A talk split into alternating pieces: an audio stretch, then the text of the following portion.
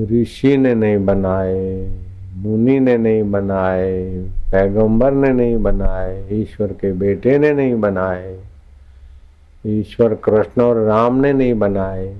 अपितु राम और कृष्ण इनके अनुसार इनमें लिखा है, उसके अनुसार प्रकट हुए। ये अपौरुष्य माने जाते हैं। जहाँ व्यक्ति का व्यक्तित्व नहीं रहता और सना जैसे सूर्य किसी व्यक्ति का नहीं बनाया है। चंद्रमा किसी व्यक्ति का, किसी ईश्वर के बेटे का नहीं बनाया हुआ है। ऐसे ही ये वेदों का ज्ञान जो है अपौरुष माना जाता है। उसमें ऋग्वेद, यजुर्वेद, सामवेद अथर्वेद मैं ये मंत्र आपको सुनाता हूँ। वेद का मंत्र सुनना भी अपने आप में बड़ा पुण्यदायी माना जाता है। और वेद वचन के आगे बाकी के सारे पुराण या ग्रंथ या कोई दृष्टांत बबलू हो जाते बोने हो जाते वेद प्रमाण होता है। श्री गीता को भी हम इसलिए मानते कृष्ण, श्री कृष्ण ने कहा इसलिए नहीं मानते। वेदों की बात, गीता के द्वारा कृष्ण ने कही उपनिषदों की बात। तो वेदों से निकली उपनिषदें साधु बाबा लोग जानते हो तो ये वेद का उच्चारण में करता हूँ, आप कर सको तो कर लेना। शुक्ल यजुर्वेद।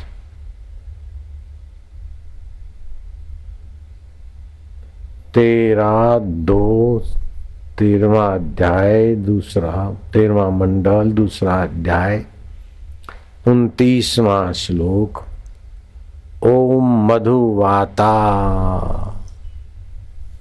बहुत सार गर्भित माना जाता है वेद का वचन। ओम मधुवाता।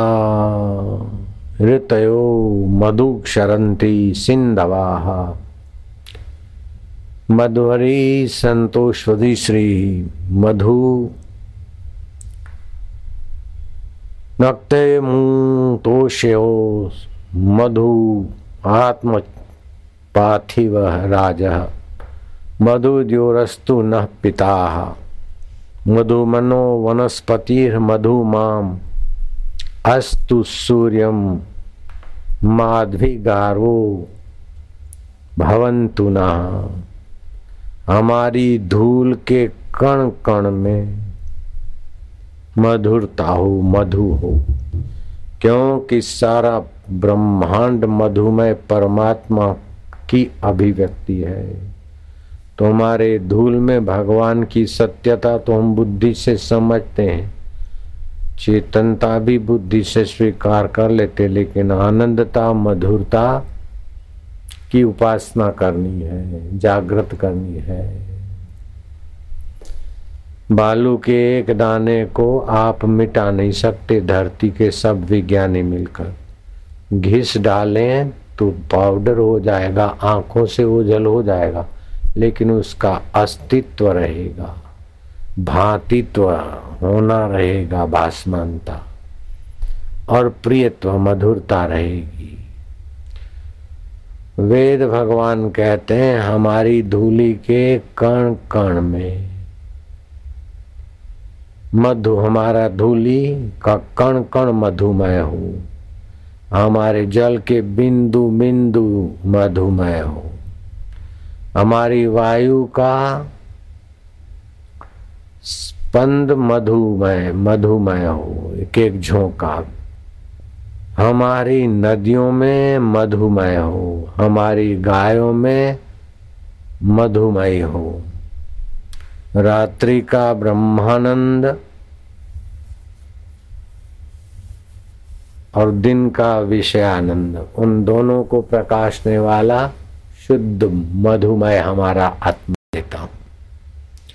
बुद्ध के शिष्यों ने बुद्ध को कहा कि भगवान सबसे ठोस ये चट्टान हो सकती है। बोले, ये पत्थर की चट्टान से लोहे की चट्टान अधिक ठोस मानी जाएगी। लोहा अधिक ठोस है।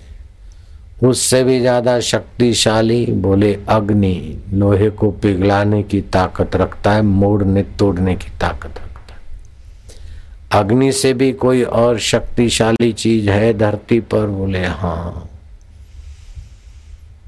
अग्नि को बुझाने वाला पानी है।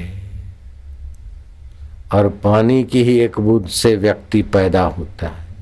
न जाने क्या क्या बनता और सारा बीजों को पानी मिलता है।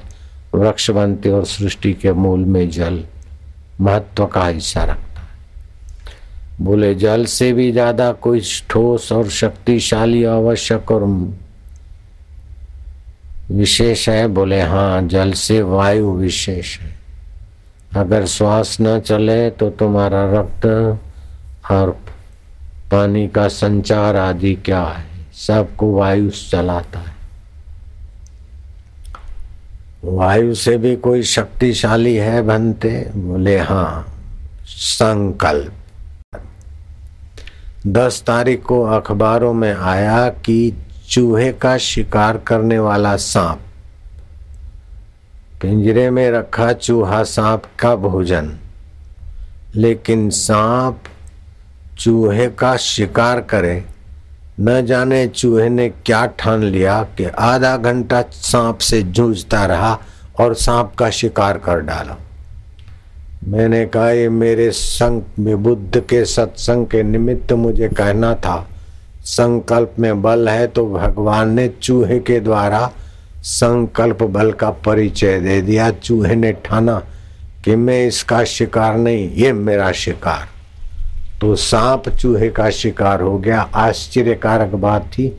इसलिए ताइवान की बात यहाँ अखबारों वालों ने छपी और मेरे पास वो अखबार किसी ने पढ़ के भी सुनाई। दस तारीख, अक्टूबर की 2008 ताइवान सात, आठ, नौ तारीख को घटना घटी होगी, यहाँ दस तारीख पहुँच तो संकल्प में बड़ा बल होता है।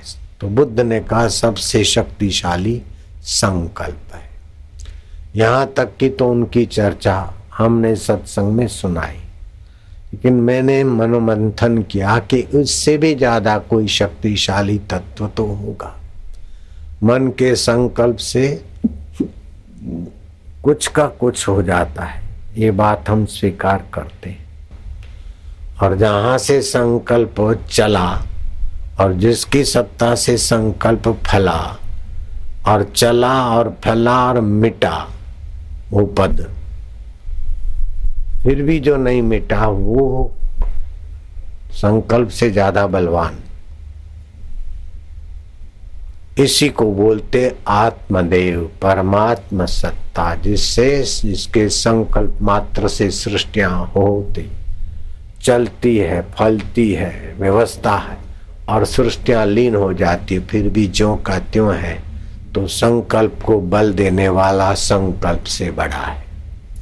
संकल्प का उद्गम स्थान संकल्प का प्रकाशक स्थान, संकल्प का साक्षी स्थान और संकल्प को जामा पहराने की सत्ता देने वाला स्थान, उससे बड़ा आत्मदेव है, ऐसा मेरा और शास्त्र सम्मत ये मेरा निर्णय मुझे लगा। तो मैं कल ये बात बताई।